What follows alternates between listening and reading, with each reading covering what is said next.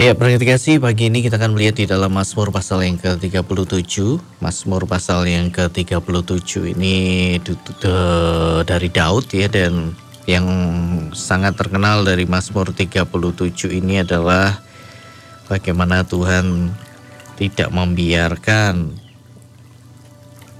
orang yang hidupnya berkenan kepadanya sampai tergeletak.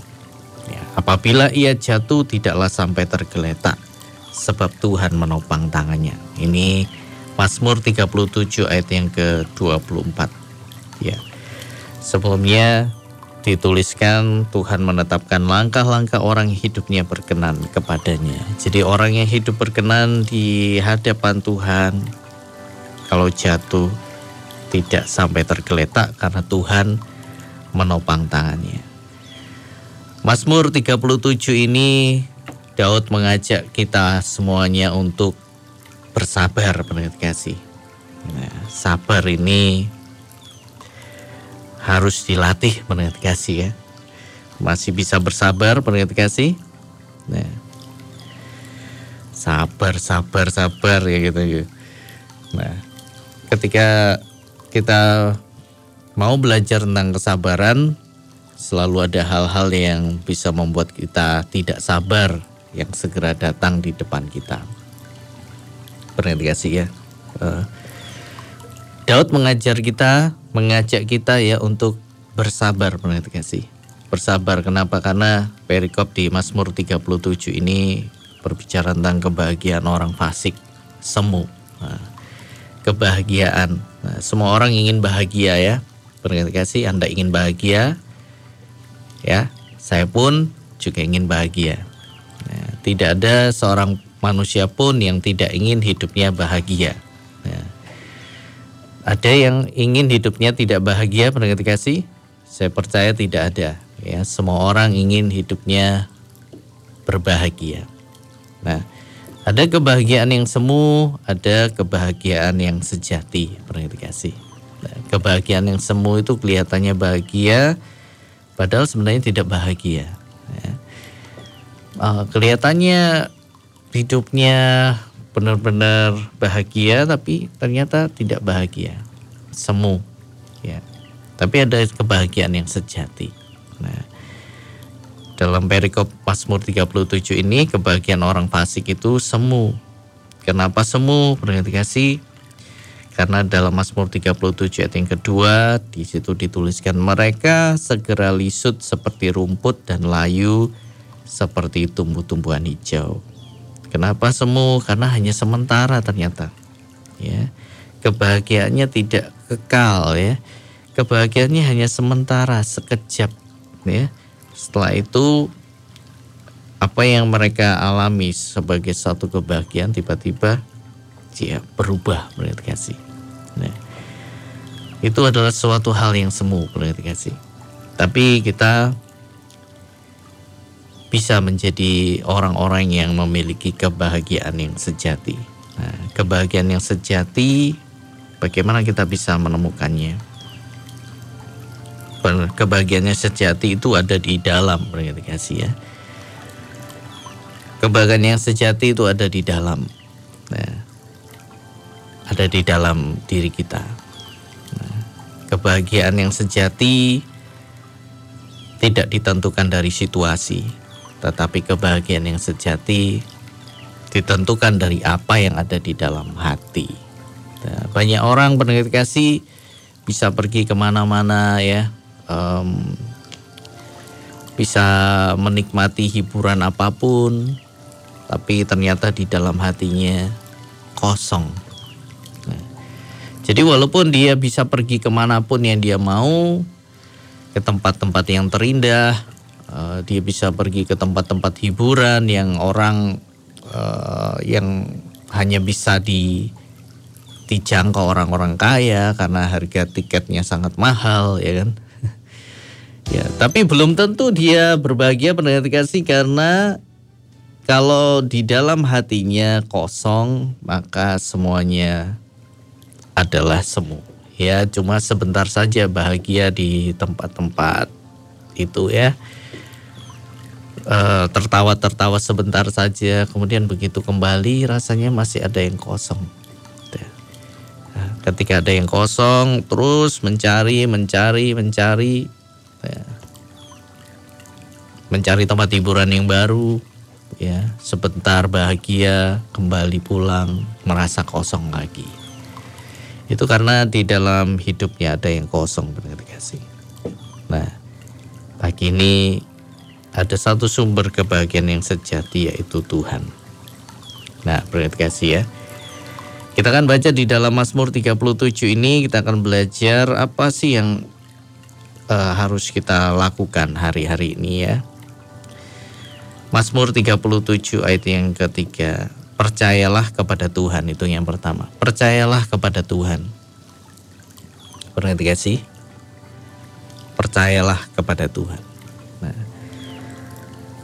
Masih bisakah kita percaya kepada Tuhan hari-hari ini? Nah, kalau kita percaya kepada Tuhan, kita akan melakukan yang baik. Tetap melakukan yang baik. Melakukan yang baik berarti menjauhi kejahatan. Perhati kasih menjauhi kejahatan, berlaku setia. Itu namanya percaya kepada Tuhan. Nah, kalau kita percaya, berintegrasi, kita akan setia kepada Tuhan. Kalau kita percaya kepada Dia, kita akan setia kepadanya. Nah, masih bisakah kita percaya kepada Tuhan? Ngerti gak sih? Nah, tetaplah percaya kepada Tuhan dan lakukanlah yang baik. Jauhi kejahatan.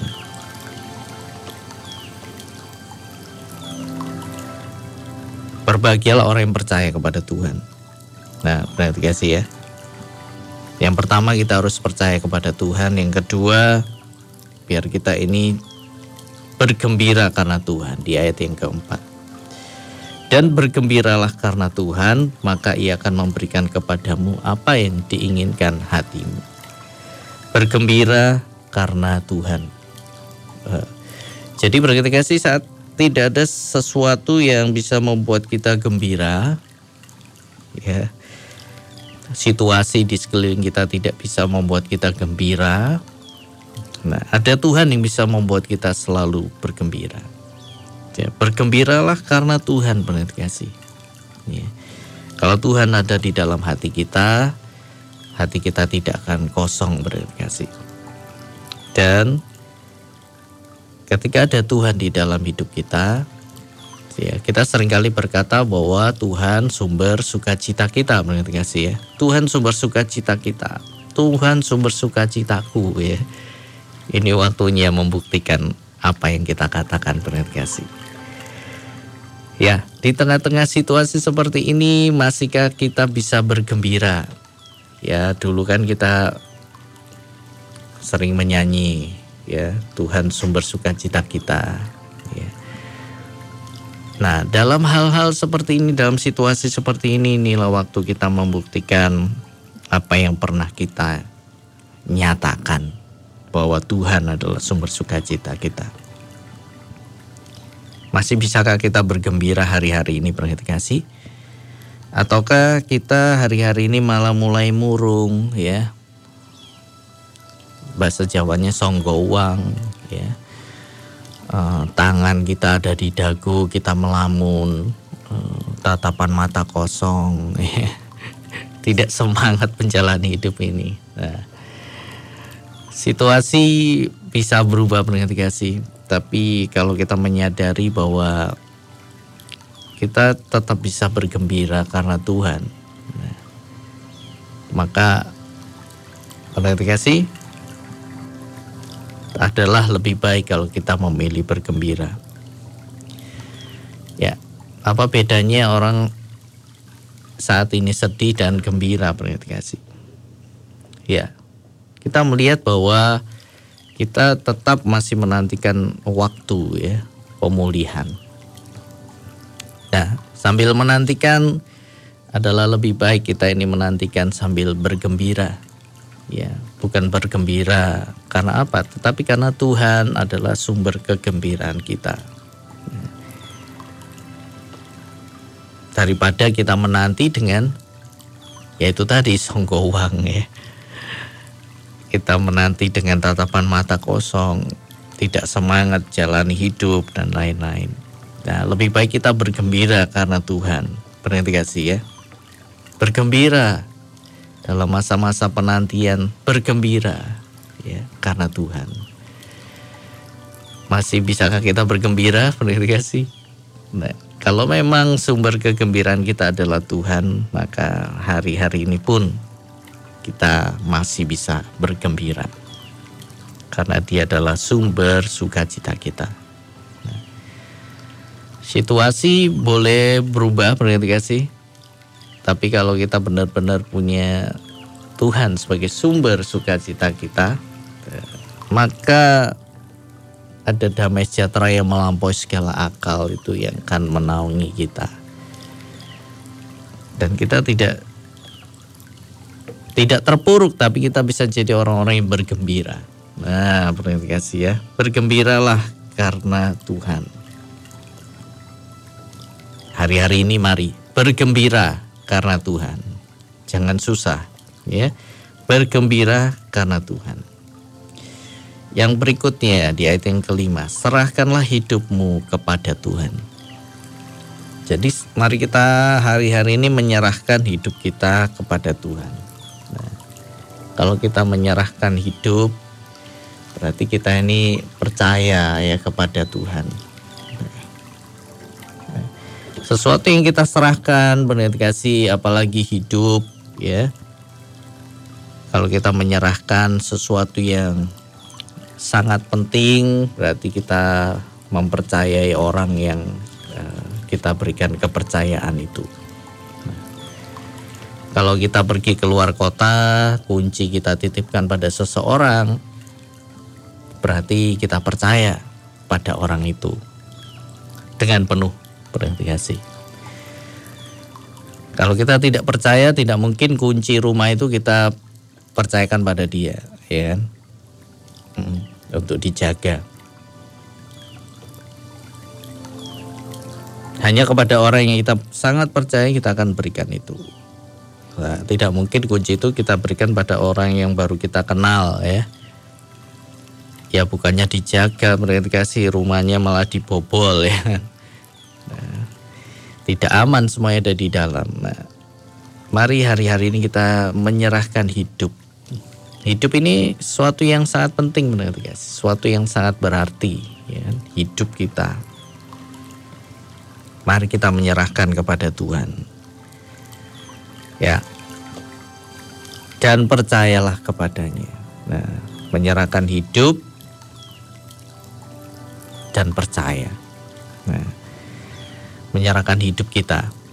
Ya, jadi kita tidak tahu apa yang terjadi dengan hidup kita, ya di hari ini uh, satu jam akan datang nanti siang akan terjadi apa kita tidak pernah tahu. Tapi ketika kita menyerahkan hidup kita kepada Tuhan dan percaya kepadanya ia akan bertindak kasih serahkan hidupmu kepada Tuhan. Serahkan hidup kita kepada Tuhan nah kalau kita masih hari-hari ini masih galau begitu ya. Hari-hari ini kita masih masih begitu kebingungan, ketakutan. Ini waktunya kita menyerahkan hidup kita kepada Tuhan dan percaya kepadanya. Berterima kasih. Dia ahlinya. Ya. Ketika kita sudah tidak tahu lagi bagaimana kehidupan ini, berarti kasih ya serahkan hidup kita dalam tangan Tuhan. Bagaimana hidupku ini? Ketika kita sudah benar sih merasa tidak bisa melakukan apa-apa ya, serahkan hidup kita kepada Tuhan. Ketika kita sudah tidak tahu bagaimana lagi, nah, serahkan hidup kita kepada Tuhan dan percaya kepadanya karena dia ahlinya berarti kasih dan dia akan bertindak. Ya, ketika kita tidak tahu lagi harus bagaimana, ini waktunya kita menyerahkan hidup dalam tangan Tuhan. Perhati kasih. Dan Tuhan akan menyatakan caranya. Ya. Kita bisa jadi hari-hari ini kehabisan cara, kehabisan cara bagaimana ya. Tapi Tuhan adalah sang ahli. Kasih. Ketika kita menyerahkan hidup kita kepada Tuhan, percaya Dia akan bertindak dengan caranya.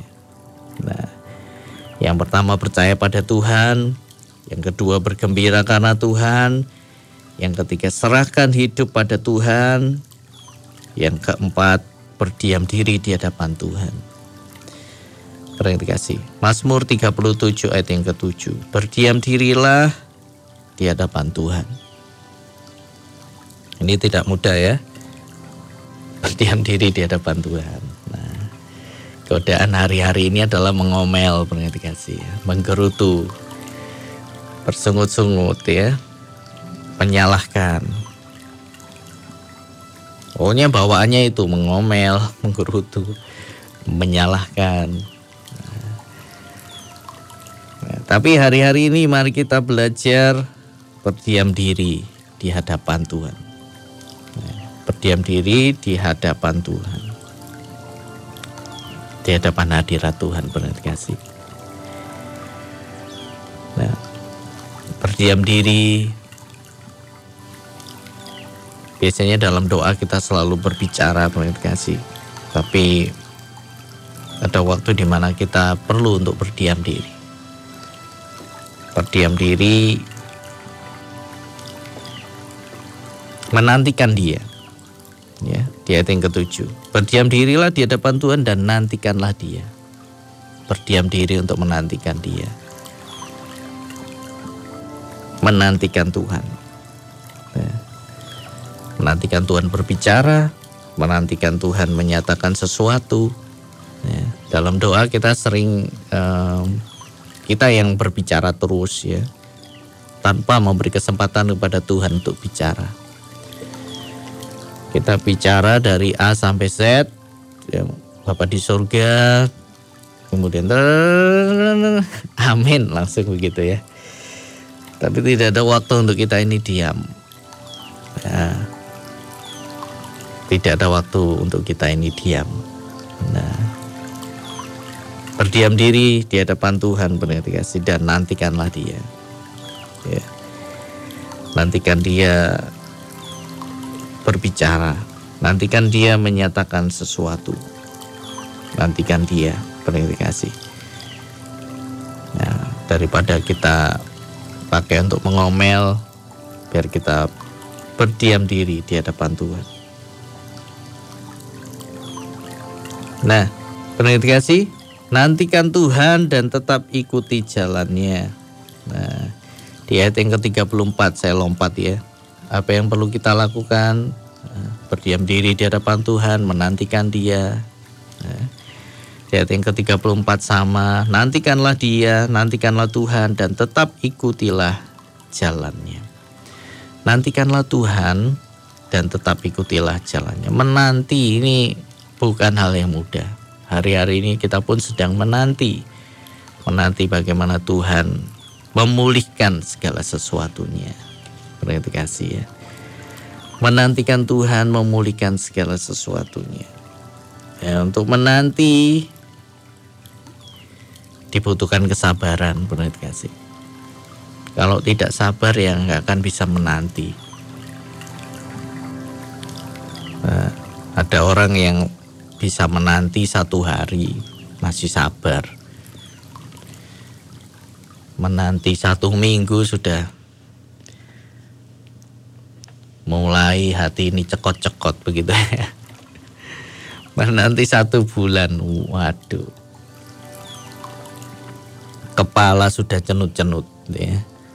Karena yang dinanti nggak kunjung datang nih. Menanti dua bulan. Jantung berdebar-debar. Menanti tiga bulan. Apalagi darah tinggi. menanti 4 bulan dan seterusnya pendengar dikasih ya wah kalau kita menanti dan tidak kunjung datang pendengar dikasih Kalau kita merespon dengan salah, nah ini ya akan buat kita seperti itu, cekot-cekot ya. Darah tinggi. Lama-lama bisa kena stroke pada kasih ya. Kalau kita merespon dengan salah dalam masa penantian itu. Nantikanlah Tuhan ya tentunya membutuhkan kesabaran. Nantikan Tuhan untuk bertindak dan tetap ikuti jalannya.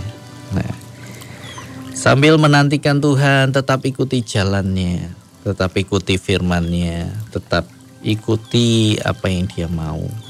Dengan kasih, nantikanlah Tuhan. Masih sabar menanti? pemulihan segala sesuatunya.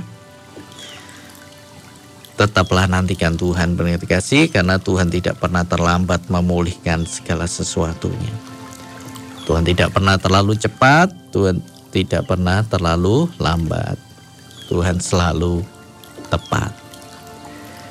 Nantikan Tuhan. Bagaimana menantikan Tuhan? Ya, kembali lagi, percayai Dia ikuti jalannya. Kita sudah menyerahkan hidup kepada Tuhan, percaya. Ya, jadi berapa hal ini perlu kita lakukan hari-hari ini pendengar kasih. Percaya pada Tuhan, bergembira karena Tuhan supaya hari-hari ini kita tetap bergembira pendengar kasih ya. Bergembira bukan karena situasi tetapi bergembira karena Tuhan. Ya, kalau orang tuanya susah, anak-anaknya bagaimana yang di rumah? Lihat orang tua susah, ya. Orang tua harus tetap gembira. Ya. Anak melihat orang tua gembira, ikut gembira. Karena anak tidak tahu ya apa yang sedang terjadi, apalagi kalau masih kecil. Ya. Nah, bergembira karena Tuhan berarti. Serahkan hidup, percaya penuh berarti ya, supaya Tuhan bekerja dengan caranya. Ya, kita memang sudah tidak tahu bagaimana caranya bisa jadi. Tapi Tuhan bisa bekerja dengan caranya. Berdiam diri. Ya, di hadapan Tuhan. Mencoba mengerti apa yang Tuhan mau. Ya. Bukan mengomel ya. Nantikanlah Tuhan dengan sabar pernah dikasih dengan keyakinan bahwa apa yang kita nanti pasti akan datang dan ikuti jalannya. Orang yang menanti-nantikan Tuhan itu akan mendapat kekuatan yang baru. Orang yang menanti-nantikan Tuhan akan dapat kekuatan yang baru. Nah, ini berarti kasih kalau kita menanti-nantikan Tuhan selalu ada kekuatan yang baru untuk kita bisa terus menantikan dia. Ya, menanti-nantikan dia. Sampai sesuatu itu akan uh, dipulihkan oleh Tuhan. Kita baca dalam Mazmur 37 ayat yang ke-18. Tuhan mengetahui hari orang-orang yang saleh dan milik pusaka mereka akan tetap selama-lamanya. Ayat yang ke-19, mereka tidak akan mendapat malu pada waktu kecelakaan. Dan mereka akan menjadi kenyang pada hari-hari kelaparan. Biar kita pegang janji ini, berarti kasih ya. Tuhan tahu hari-hari orang yang saleh. Pastikan kita tetap hidup dalam kesalehan. Ya. Saya dulu pernah punya langganan tukang cukur namanya Pak Saleh. Pak Saleh nah, dicukur ya Setiap kali dicukur saya selalu tertawa, geli benar dikasih. Dan orangnya selalu marah ketika saya seperti itu. Apalagi waktu tiba dia uh, kan pakai alat tradisional maksudnya ya. Masih pakai alat cukur. Sekarang alat cukurnya sudah elektrik, bisa diatur ketebalannya ya. Ya, dulu masih tradisional kadang juga um, yang terakhir akan pakai silet wah uh, bukan silet ya pisau cukur nah, Di tahap itulah saya sering kali tertawa. Nah, dan itu membuat Pak Saleh ini marah. Kenapa? Karena kalau saya dibersihkan dengan pisau cukur ya, dan saya tertawa artinya kan, ya kemungkinan tergores itu kan besar ya. Nah, tapi saya geli sebagai anak kecil ya. Dan itu yang sering membuat marah. Kalau sudah marah saya akan tahan untuk saya tertawa kasih. Itu bicara tentang Pak Saleh ya. Orang tuanya memberi nama Saleh karena saya percaya orang tuanya ingin dia hidup saleh pernah dikasih. Nah hidup saleh, hidup benar, hidup benar, hidup takut akan Tuhan pernah dikasih ya. Uh, hidupnya uh, lurus uh, di jalan yang lurus pernah dikasih ya. Tuhan mengetahui hari-hari orang yang saleh dan milik pusaka mereka akan tetap selama-lamanya. Ya, dan orang saleh ini di ayat yang ke-18, 19 maksudnya mereka tidak akan mendapat malu pada waktu kecelakaan. Orang yang percaya kepada Tuhan tidak akan pernah dipermalukan. Saudara dan saya tidak akan pernah dipermalukan pada waktu kecelakaan pada waktu masa yang sulit, kita tidak akan pernah mendapat malu. Mereka kasih. Dan mereka akan menjadi kenyang pada hari-hari kelaparan. Nah, Tuhan yang mengenyangkan di hari-hari kelaparan. Bukankah ini satu jaminan pemeliharaan Tuhan yang luar biasa di hari-hari kelaparan? Justru orang salah ini akan menjadi kenyang. Nah, Baik kasih, inilah janji Tuhan ya bagi orang-orang yang saleh. Karena itu mari percaya bahwa Tuhan tidak akan pernah mempermalukan. Dan Tuhan juga akan menjamin hidup kita terpelihara sempurna. Kita akan menjadi kenyang ya. Daud sendiri berkata di ayat yang ke-25, Dahulu aku muda, sekarang telah menjadi tua, tetapi tidak pernah kulihat orang benar ditinggalkan atau anak cucunya meminta-minta roti. Tidak pernah Daud melihat orang benar itu ditinggalkan, penit. Apa pun situasi hari ini Tuhan tidak meninggalkan. Bahkan Tuhan menjamin memelihara kita dengan sempurna. Di hari-hari kelaparan, orang-orang saleh akan makan dengan kenyang. Nah, nantikanlah Tuhan penanti kasih. Ya. Karena orang-orang benar akan diselamatkan oleh Tuhan. Di ayat yang ke-39 saya tutup dengan ayat yang satu ini. Mazmur 37 ayat 39 orang-orang benar diselamatkan oleh Tuhan. Ia adalah tempat perlindungan mereka pada waktu kesesakan. Jadi orang-orang benar akan diselamatkan oleh Tuhan dan dia menjadi tempat perlindungan pada waktu kesesakan.